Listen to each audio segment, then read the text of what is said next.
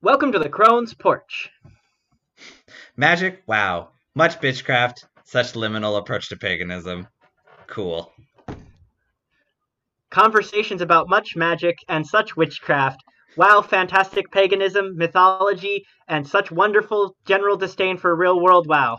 this is your grandmother's podcast, and we really hope she listens because your grandma is probably a really nice person. It's really true. Uh, content warning we use colorful language, lots of complaining, and general curmudgeonry. These opinions are our own, which we express as individuals following a crone path. On today's episode, it's summertime. Today's episode is titled Babushkas and Margaritas, and we're going to figure out what crones do in the summer because honestly, we don't know. So, enjoy. Hi, Colin. Hi, Ian. How are you? I mean, we have both just finished our graduate program, so I'm tired. How are you? I am tired and I have been eating too much because, you know, what you do. what you do. We just got back from a walk, so I'm using physical activity of some sort, but not much. Same. Actually, I, I've I've been going for walks every day. I'm actually getting up to like four four miles a day. So I've been I've been doing the physical activities and weight training and the things because why not? Oh, I need to do that. We just don't have much besides walking around the apartment complex we live in. There's not much else to do. It's true. You live in like bumfuck nowhere, just outside of bumfuck nowhere. At least you have hiking. It's true. Everyone's on the rail trail out by us, so it's like can't even do that because social distancing. Yeah. Huh. I mean, welcome. Also, welcome audience. As you can see, Ian and I are like, ah. it's a weird time for us. Okay, it's weird. It is. It's very strange. But um, what we drinking? Uh, I am drinking Sailor Jerry non-spawned rum because it's five in the afternoon, so it's five o'clock somewhere, and that's here, and I can do this. That's fair. And I am non-spawn drinking um, Yuengling Black and Tan, and it's very tasty. Oh, a black and tan. Can't get over the wheat taste. I I'm, I'm surprisingly enjoying it. So so I shall say sláinte. And then one for you, one for me, and one for the old crones, and down the hatch that I hate it. Clink. Wee. Ugh. Ah. Whew. So we Breathe found fire. what makes. So now we found what makes you do it. I do it on shitty Polish vodka, and you do it on rum. Yeah, it's not. It's, just the the in my nose. I haven't done that in a while. Whew. I feel energized. Look out, sinuses! Here it comes. no, that's horseradish for me. Clean Oh, tip for our audience: if you are, if you need your sinuses cleaned out, get yourself some nice mashed horseradish, not the horseradish mayo or spread. Open the jar and just take a really deep whiff with your nose about like a centimeter off the top. Cleans out your sinuses. Or if you want to have a cultural experience, make hard-boiled eggs and then put horseradish on top of them. That too. But That's like, if real you need fun. a quick, a quick pick me up, keep horseradish in your fridge. You don't. It doesn't matter if it goes bad because you don't care because you're not eating it. You don't. You can't tell. and you can't tell. And just huff Actually, it. you can. Actually, you can. I found a really old jar of horseradish in, in my fridge the other day, and it, it had fermented. Was it like a cultural family heirloom? I kind of. I imagine it's it's it's what's been passed down from the old country back when my Polish family came from Poland. Because I'm sure horseradish lasts forever. I take us yeah, on no, that. it does. we are not the FDA. I mean, trust don't us. don't don't don't tr- you know don't trust your culture to it, but you know just give it a try. Um, but uh, so as you can see, we are we are kind of stalling because you know lots of crones aren't even crones right now. it's the summertime, and we're titling this episode "Babushkas and Margaritas" because that's what I do in the summer is just kind of chill around, looking like a decrepit old lady who's angry at the world, drinking a margarita. That's yeah, no, that's what I would do. That's where those were my summer plans until this stuff came along. I was hoping to be drinking margaritas at festivals and friend having friends over for barbecues and you know doing pagany things outdoors. But here we are, and I'm back to being a solitary, which I'm not good at. Hmm, sorry, this isn't bitch. This isn't bitchcraft. I need to. I need to control myself. No, it's not. But so, what do crones usually? Do? The question on everybody's mind, because I'm a mind reader and that's my job, um, is what does a crone exactly do in the summer when it's all about youth and you know sexuality and fun times? Wow. Make margaritas and look angrily at the world. yeah, no, but let's look at it from like a mythological standpoint. Okay, fair what, enough. What are the crones doing usually at this time of year? Well, I think it depends on what crones we're talking about, because if we're looking at our more expansive definition of crones, we have your Earth Mothers, and they generally have either themselves gone from being crones, like um, Ankailach becomes Bríd or Brigid by uh, post Beltana, so she's going back to being a mother goddess, a fire goddess. Um, You could you could argue that like if you want to put um, Demeter and Persephone into their mater mother and crones aspect, it's it's when you know Persephone returns, so everyone's rejoicing.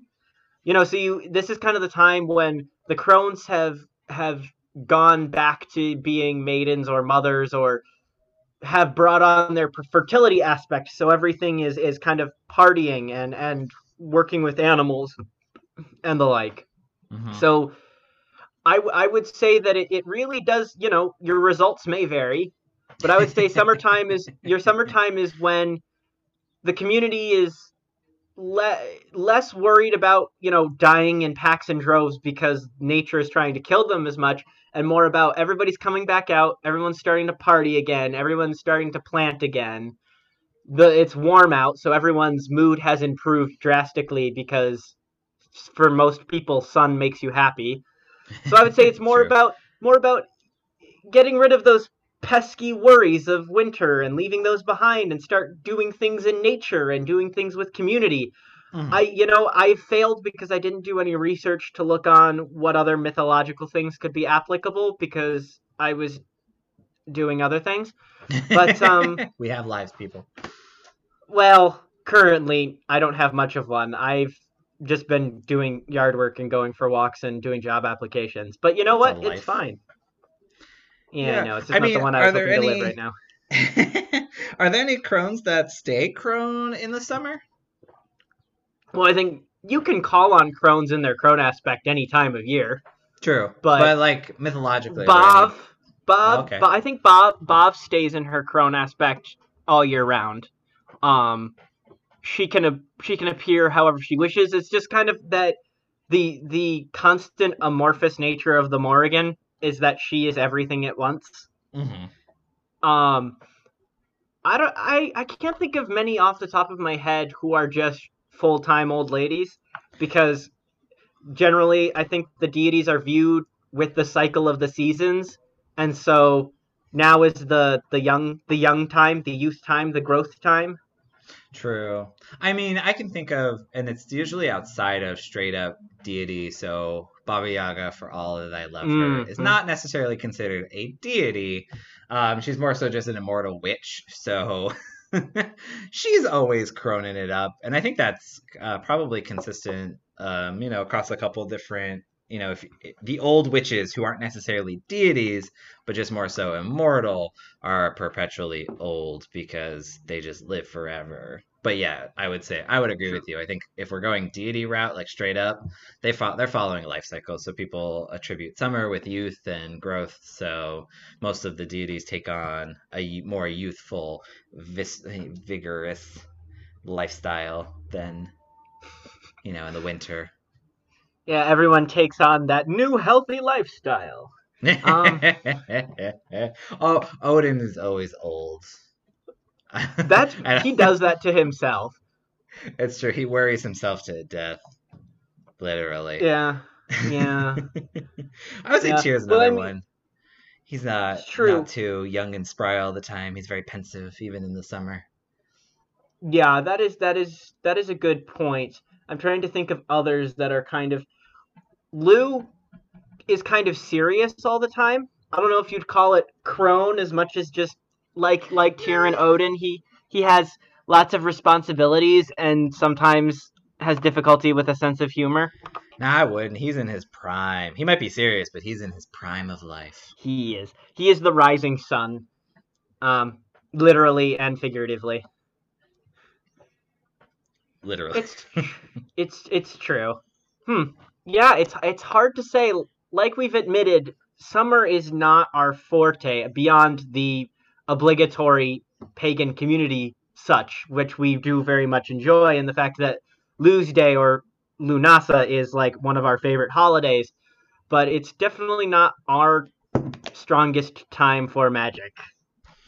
No, but that doesn't mean it's not a time for magic. We just have to Hmm. look at it from a different perspective. Because this to me, this is a time where crones aren't thought of as crones, not because they aren't, but mostly because the lack the again the winter keeping everyone alive responsibility has worn off, and now they can just be crazy running around the forest picking flowers and going nuts and living in their now earned youth instead of actual youth. You know, it's that old adage of the older you get, the younger you feel because you've lived all the ways you could, and you always want to return to your youth at some point and live out the free spirited fun times again. And that's what summer is for me. Yeah, no, I can buy that. Now all I have in my head is like an image of Baba Yaga in a tank top, and I really hope I'm not punished for that. did you look at it positively or did you look at it I did. uh, It's really fucking fun. and you're probably fine Um, yeah, I I agree. I think it is a time when we can sort of let our let our hair down, so to speak, and and do do ma- do magic not necessarily in the interest of really specific goals or or really specific growth, but just magic for the sake of doing magic. Test those muscles, keep them keep them taut and healthy, and keep keep doing things, explore new things, but not think too hard about it. I, I think like you were talking about with Odin, who worries himself to death in the most literal of fashions. Um, we tend to age ourselves prematurely with all all this overthinking. And so summer is a time to let go of the overthinking and to just do the spontaneous. And sometimes it means doing some very ill-advised fairy work, for example. it's true. I'm not saying This- that all work with fairies are is ill-advised. I'm just saying that these instances may be ill-advised because under the influence of alcohol, one tends to follow the will of the wisps. And as Ian, you've told me, your mentor says, don't follow the lights. never follow the lights and it's the the fun thing about summertime that i do very much enjoy is there's almost a limitless stockpile of just free flowing energy winter you have to do a lot of work of building it up tapping into it storing it for later waiting for spring to birth new ideas. But summer it's just there. And when you're bored you can just tap into it and let it take you wherever it goes. Which is, I think, a good segue into ideas for nature pag- paganing, going outside and doing magic in nature. So, for example, like it could be something as simple for we have a rail trail in my hometown, and I go on it, and I sometimes just tap into the natural growing green around me and let it flow through my body from one side to the other, and just go go to either side of the trail and just let it flow through because it's it's nice differences because there's forest but there's also lots of marsh so you get like lots of cool energy from the water and lots of warm energy from the sun gra- sunny grass and lots of green energy from the trees. It's really nice mm-hmm. Yeah, and you can uh, similar to that. If you live on a stationary place of land, you're not like traveling. Summer is a great time to get to know the land that you're working on to commune with it. Winter is a little bit harder because obviously everything is slightly asleep. But this is a good time to get to know what maybe nature deities work well with your land, what um, protections you want to place on it. Time to cultivate gardens of offerings um, all of that kind of land-based work that if again if you're in a very stationary place you own your home going to be there for a long time you can start to really push those roots and grow your practice versus winter of you know maintaining and deepening connection. Now i kind of want to plant cucumbers in the name of Lugh. Do it. Why not? Actually though i'm although you know what maybe i should maybe I should do it with Manannan because he and I have been hanging out recently. Um, but actually, that let's let's go deeper into that idea of of what what deities work well with you in the land. Talk about our own experiences and some and some suggestions before we we go anywhere else with our nature. Like for example, I found and we'll talk about her a bit later, so I won't go on with is I love Danu. I love the Tuatha Danann, and she is the all mother of the Tuatha Danann. She's also mother of the Brythonic gods under the name of Dôn. Mm-hmm. Um, and again, we'll get more into it, but she's lovely. I love her. She's so nice. Yeah. She also I also love the images of her where it has rivers that are just coming out of her teats because I think that imagery is really powerful. Yeah. And I think so. I'll talk a little bit about. So I got this practice from my mentor, who is all my practices are from because I have one mentor. Um, but there are almost like two parts for me for land work. One part is the physical spot that you're on. Every physical piece of land that you're on has its own histories, its own connections, and that needs to be cultivated on its own because from one plot of land to the next, uh, you're not going to necessarily get the same energy or the same feelings or the same connections. But then on top of that is where you can start to bring in yourself. So my mentor, what's her land? I believe she, she connects with Rhiannon for her land. Yes, that's what I'm going with on top of my head. Um, so then that's the specific deity that she brings in as as her practice to commune with the land and start to set up that symbiotic relationship of building connection, root system, you know, a practice. But it's those two parts in harmony. It's not, I can't just, I mean, I'm in an apartment, so it's a little weirder, but I can't just be like, this is the land of Freya, and that's it. That it doesn't, it won't connect as well just because I'm just dragging something out of my past and just sticking it where I am and being like, planted, done. it doesn't work like that. So not everything have, can grow everywhere. Exactly. So I would have to cultivate the land, figure out what maybe its needs are. It might reveal that, or you know, I might still bring in Freya because that's just something that's more powerfully connected to me. But I still need to connect with the land so that I can bring those two halves together to form the stronger whole of our land rather than land and my stuff. That's that is a great a great set of points. One thing I would like to insert is that if you are a person whose ancestors came here not indigenous to here, that it's good to remember that this land has been stolen from people and that there were thing people as well as there are still and were spirits and gods and things living on it long before you put your feetsies here and any gods that come from not here. So I learned this when I was working with people from ADF. I got it from the um, we'll just for sake of anonymity we'll call him Badger Man. Um, so I got this from Badger Man, but just before and during doing land work, just to acknowledge and give offerings to the ancestors um, who were here, the ancestors of people who were pushed off of here, the spirits and the gods who may still live here. Because even if some of them have been mostly forgotten, it's good to let them know that you're here and also to acknowledge your your privilege, as it were, that this land isn't land that, you know, was set under your feet directly, but rather was taken from someone else, and you've had the privilege of living upon it. So just to just to put everything into a nice spiritual and historical context would probably be a constructive practice. Mm-hmm, most definitely, and that should be that's something everyone should just add to their practice. Always acknowledging the land that they are on, and that comes from, um, especially for us, like you and I aren't on any particular land permanently, so we are always bouncing between ritual spaces. So it's always nice to acknowledge the land that you are on. If you build the connection, it's uh, it becomes not less important, but it's already a part of the practice. So it's not a you do it every time because it's just something that you're always doing. Um, but since we're bouncing around between you know the preserve on the campus to if we went off to a, a a park. It's something to always good to just acknowledge and to teach your students, your group. Um, it's just nice to do, just in general.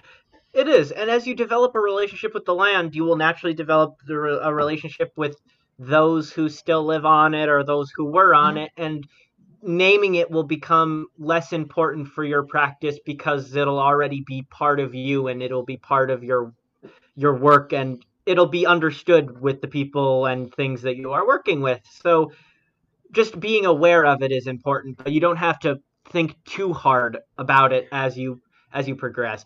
Like Ian said, we're kind of transient because that's our stage in life, so it's difficult to have those long abiding relationships quite yet. it's true. Uh, but that's why it's important to do those small things because you can always. I mean, some people are more. Uh, what's the right word? Are more akin to that than others, or attuned to that than others. But it's important to to at least make connection with the land that you're working on um, every time you do a ritual because that's the literal physical space you're on, and if you don't acknowledge it, it doesn't. You know, it's not it doesn't help with crafting that really nice strong foundation to do work on. You end up doing work on sand. Uh, yeah, that is that is that is very true. And this isn't to say that um, we've been talking from a very, uh, I, I, not exactly rural, but very um, forest bog, easy access to the natural environment. This doesn't have to be limited to your non-urban folks, people in cities can do the same work because it's all your city is based on land, and even though it's might be harder to access some natural features that are not that are more accessible in other places, you can still do the same work. It just may be a little bit more difficult, or you have to go about it a little differently. But it's still something worth doing, and even the city itself, there are natural beings that live within cities too every human place of habitation and life attracts natural things. Like there are absolutely urban fairies. Um, they most of them are probably imported from the old countries, from Europe and wherever else people have come from. So you know, any anywhere in the globe should not be Eurocentric in that regard. But just you know, develop those relationships and don't worry too hard about them. Just keep at it as you go. Yeah, it's not a. It's just a. Um, no, what's the the right word? It's just it's a nice way to round out a practice because I mean you and I both run into this of either becoming too I'll call it sky focus of being up in the realm of of gods or being too land focus of the here and physical. It's oftentimes we let go of that in between part. There yeah, there has to be a connection between the two that that's very true. I tend to be towards the deific, and sometimes I lose sight of the very simple but powerful energies of of of earth, sea, and sky, and the natural world. So it's good to have that grounding, most literally grounding energy involved. Yeah. So, what are some things that you plan on? I mean, this is obviously going to be a little different. But what are some? Well, let's start with what are some common kind of practices that are really summer um, focused in pagan work. Well, for me, that means community. I am a communal pagan. I live in. I not. I do not identify as a reconstructionist by any means of the imagination, but also I kind of take a truth of traditional religion in general is that there's no such thing as a solitary practitioner in traditional religion. Your religion doesn't exist without a community, and so for me, it's all about community work. Um, we have Pagan Pride Day here in upstate New York in the Syracuse area. One of my favorite times of year, although that's more towards the fall, but we have Lunasa, which is super communal, super party focused. But in the summer, I just like the idea of everybody has the time to a certain degree to get together, have a oh bonfires are the best, but any sort of community centered activity where you can do some magic together, where you can connect with each other. And it doesn't even necessarily have to be super intentional in that we're doing ritual structure. It can be more like commensality, sharing food and drink in is in is in in itself a ritual. So we do these community practices that bring us closer together and strengthen those bonds that maybe we've been apart for the winter because everyone's been stuck in their house because there's been four feet of snow and the wind wants to kill you. now we can all come out of our houses and and join in the village festival or whatever it is that really brings people together and re reinvigorates those ties that bind us together and makes our magic more powerful because the more people doing magic in tune with each other, probably the more effective it will be. So if we all start praying for a good harvest, we'll probably make more headway than just one person trying to plant a garden on their lonesome. So, you know, these these sorts of things. For you, what is what does that mean for you? Cuz I know what it means for me and it mostly means like partying my ass off, which we'll get to. But what does that mean for you? Oh, I'm definitely the same. Summer is about going on camping trips. It's about uh, doing not non-structured you know ritual practices about casting aside funny pun casting aside your circle casting aside that written out uh, thing you wanted to do and just getting into a forest or getting into a place that you like. If you love the hustle and bustle of a city and you want to, I mean, right now it's kind of tough, but if you want to go sit down in Times Square and just like listening to the people moving back and forth and doing your ritual right there, it's about letting go of, in a way, tradition and just doing. Planning was for winter, summer is about doing. I, I agree, and and sometimes for me at least that means taking risks. I remember when I just graduated from my undergraduate career and was moving into my graduate career. I was in the middle of summer. I was kind of bored. I was kind of lonely. And I thought, you know, I'd like to be with pagan people again because I just moved out with my pagan friends from undergrad who were the ones who kind of got me into it. And I found that ADF group who, uh, in the end, turns out I was not a huge part of and I kind of grew beyond but that risk of going to that Lunasa and meeting people and learning about other people's forms of festivals. And also, I went and I also got awarded the championship. I won the the most games and I got to connect with Lugh and that didn't come to fruition until this year. And now I'm moving back into a Manannan space, but it was a really cool experience to have and to reflect on and go, that thing that happened is affecting my life. So for me, it's also taking those risks and seeking people out and seeing what will happen. And sometimes you'll get rejections, sometimes you'll make lifelong friends, sometimes you'll just have a cool experience. So, like you said, it's all about that doing, that kinetic energy. Like it doesn't matter if it fails, you just do it and it sort of rolls you along into something else. And it may take a while to show whatever it was meant to show. The gods yeah. tend not to work to work in the short term. They tend to think the long game because, you know, gods and immortal things are immortal, and sometimes humans are squishy and short-sighted by their by their their standards. It's true. So I mean, I guess the question is, in a in a COVID world, how do you still manage that? Well, I would say that the internet is a wonderful thing. That's true. But also being really intentional and really on top of your local news, forecasts, and instructions. For example, up here in upstate New York, we seem to have flattened the curve really effectively.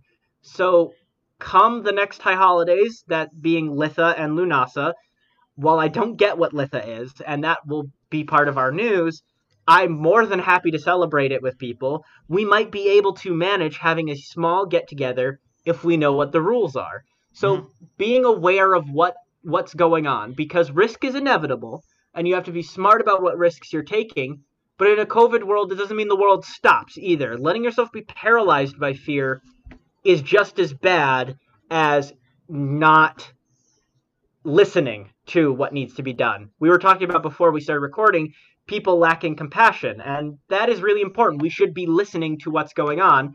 And by the same token, we should also be willing to say, okay, if this is a low risk and we're not hurting other people, then we can engage in these practices. So staying on top of things, finding creative solutions. What does it mean for you, Ian? I have been lecturing. I apologize. My, I for one am all just about the creativity. I think uh, too often I have seen people being stunted and it's you know that's a valid experience to have. We're in a pandemic. It's going to affect people differently. But a lot of people are looking at it and then just shutting down. They're not seeing the opportunity to make something completely new. So looking at a holiday like Lughnasadh it's so community focused but we're in the modern world. We don't have to be doing old traditional games all the time. And you know being in person is wonderful but it's the reality we live in right now. And we understand that it, can be a temporary reality if we do social distancing. So if it comes down to Lughnasadh and we're still um, attempting to f- keep the curve flat and or stop a second spike, um, we have so much wonderful technology that we can do Lughnasadh over internet video games. Yeah, it's not traditional. We're not doing things that would have happened in ancient times on the Isles, but that's not the world we live in. We can't constantly be running away from. It's a thing. Maybe this will come up in Bitchcraft. There's a a, tr- a trend in the pagan community of running away from modern comforts because it's not the pagan way, but it's it is because that's the world we live in. You know, our ancestors were living in their world doing pagan communal crafts in their world. We need to do it, it in our world, not theirs. It's it's very true. I mean, I would imagine that young people back in the day, had they had the ability to use non-spawn Steam, would definitely have done so. Like you mentioned, our little circle are planning on if we can't get together, we might do you know video games online for our Lughnasadh. It's it is about that accepting our current reality and over and overcoming. I mean, we say that in our in our in our opening a general disdain for the real world. So why be constrained by its rules? But you'll find it's so interesting that people will constantly constrain themselves by these made up rules that they think are important. They think that in order to be a, uh, i see this all the time more so um, with our traditions of the celtic and norse persuasion of people thinking that real paganism is finding traditional clothing and wearing traditional cloaks and you know drinking out of horns and doing it around the fire and getting rid of all technology. And that's cool if that's your persuasion but shaming witches and other pagan folk who like doing modern internet stuff you know like crafting spells over text message who like to find what would be a real translation for a Lughnasadh game, but on a console like the PlayStation, uh, like PlayStation non-spawn. Um, uh, we shouldn't shame those either. You know, it's we we live in the we live in 2020. We are pagans of 2020. So if 2020 pagans want to play Borderlands non-spawn, if you want to sponsor us, please reach us at cronesporch.gmail at gmail.com. Um, we should let them. We should shame them because they are too modern. I ab- I absolutely agree. I think the ability to move between spaces and persuasions is one of the wonderful things that humans can do. We can live in the modern world. Like, has anyone ever gone to a Renaissance fair? I know that's not everyone's cup of tea, but it's one of the things that I cherish. It's one of the summer activities I do with my mom and it's one of my favorite things in the world. Renaissance fairs are a mishmash of time periods, but goodness gracious, are they fun? That's exactly. my approach. That's my approach. Is you know what? I will do what suits me, and whatever time period it comes from, it's fine. We just have to be. In my case, I'm I like to be specific about knowing where it comes from if I can, and also understanding the problematic aspects. But beyond that, it's a free for all. That's the great thing about culture is it's open ended all the time. yeah, I mean we've kind of moved into bitchcraft, so I'm gonna keep riding this train of uh, disdain for. Uh, we've talked about this for pagan essentialism. Um, because I, I, would we... say I would say Reconstructionist ideology in general is not our cup of tea. No, um, and it's for me, it's really all about I struggle to find the the joy in trying to recreate this idea of what it was. I've never liked trying to like recapture that. I love nostalgia, but I like experiencing nostalgia. I never want to try to recapture a thing from my childhood. It's more so I'll just pick up that video game and play it as myself right now. And you know, if it's not interesting to me anymore, it's not. I'm not going to try to recapture by uh, going back to that time or trying to rebuild my experience and hold it precious. Uh, and that's for me what reconstruction tends to always be about about we lost this like for me of a of a pagan culture that was largely lost. You know, Slavic pagan culture is largely gone thanks to the mishmash of Byzantine and other Christian practices. We weren't lucky enough to be on an island like you and Iceland. Well, we'll get So- to that. Yeah, so everything was generally lost. It's really disconnected. There are only bits and pieces of stories that people were able to like sneak in. Um, and so the reconstruction has all gone towards trying to re- reconstruct that past uh, national identity, which has led, which in my opinion has led it down the nationalism, white supremacy, fucked up shit of be, basically becoming Nazis because that's they want to go back to those times. And then even then it's that limited history. We don't know everything that happened then.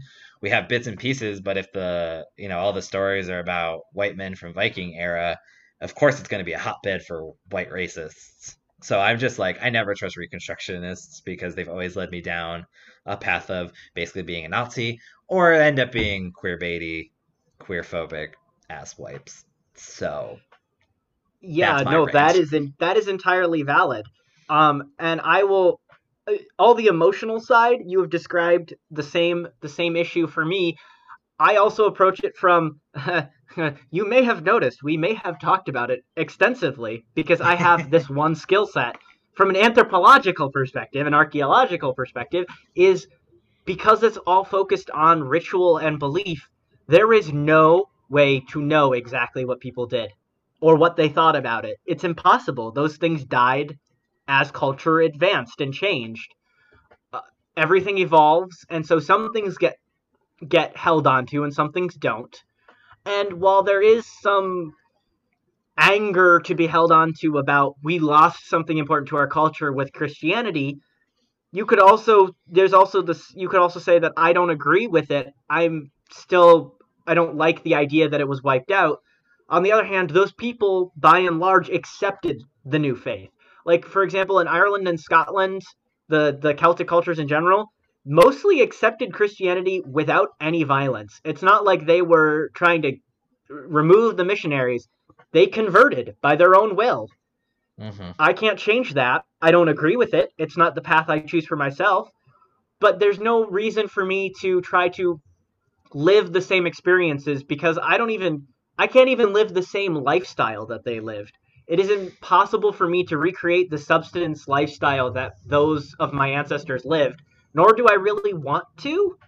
And you can't really reconstruct it and also you're creating false equivalencies too being a Celtic pagan of any kind, and I don't like to identify myself as Celtic because that word is screwy, um, but trying to be Gaelic me- means something very different. There wasn't Ireland as a unified nation. There wasn't Scotland as a unified nation. There was never a Poland or a Russia or a or a Norway or a Sweden of any unified area. People were loyal to their clan and loyal to their localized community.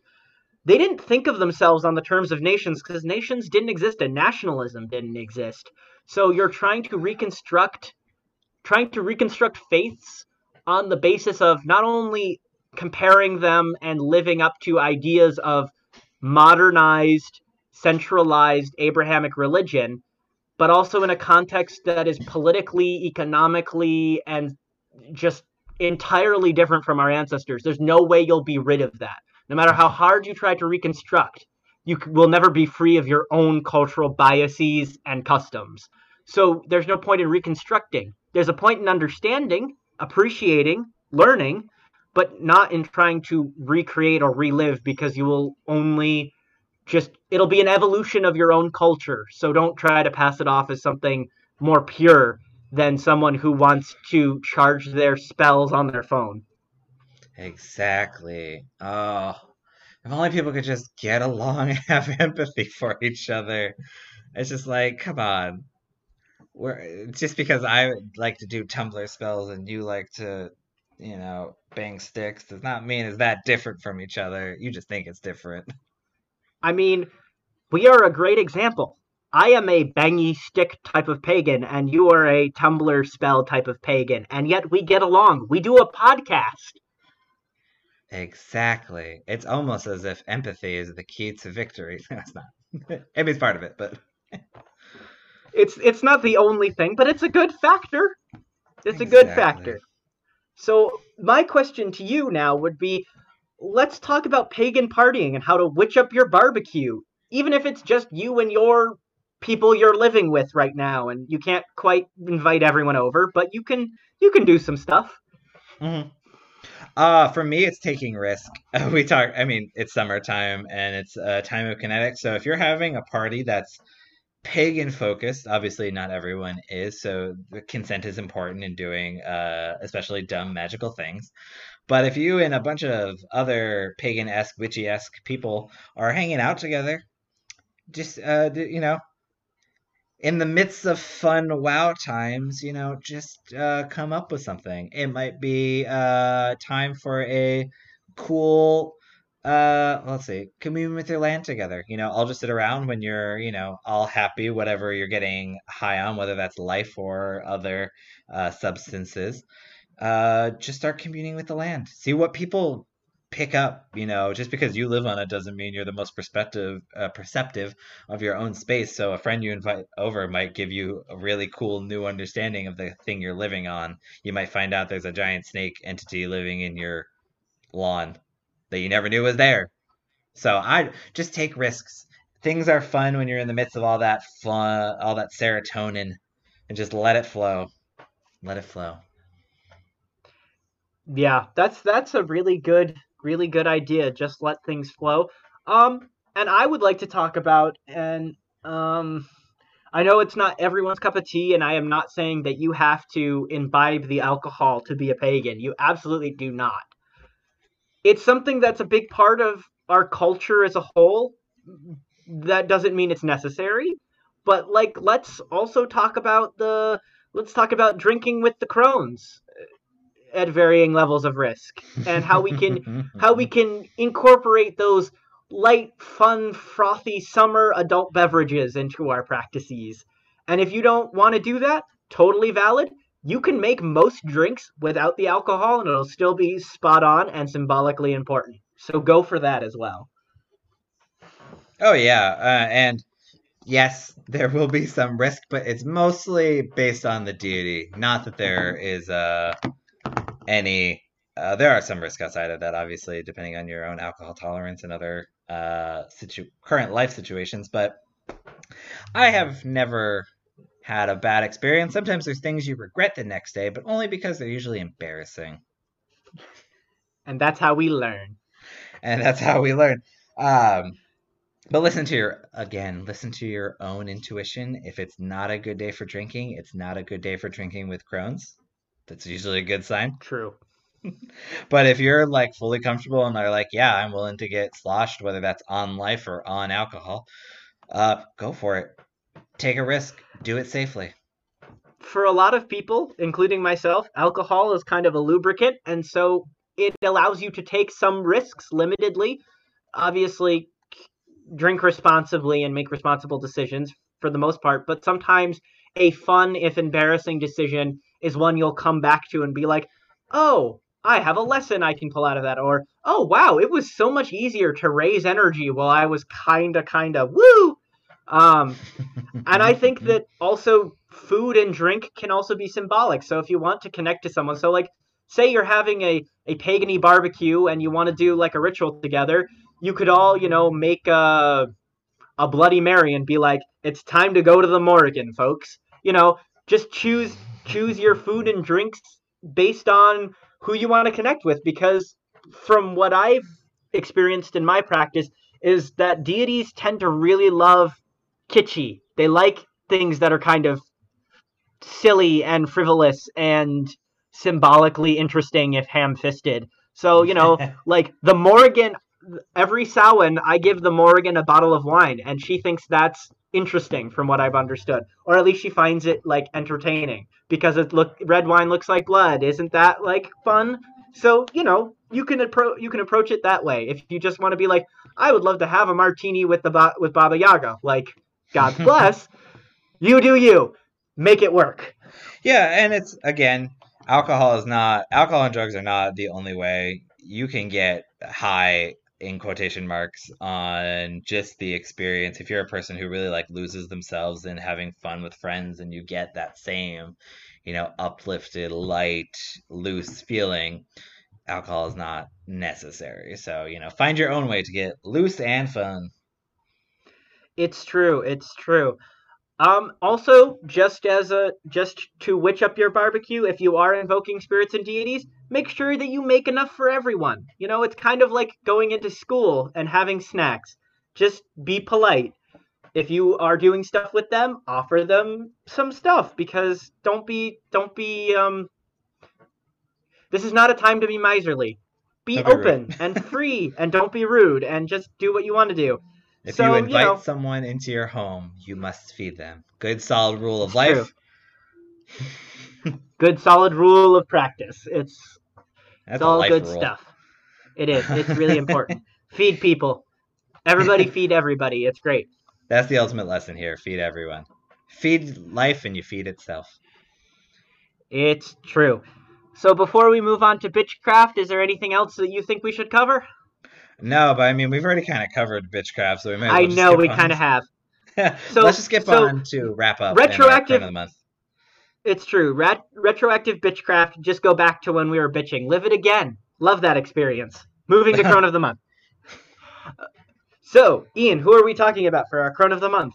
Um, so we actually, in a way, struggled to figure out our Crone of the month because we've hit that.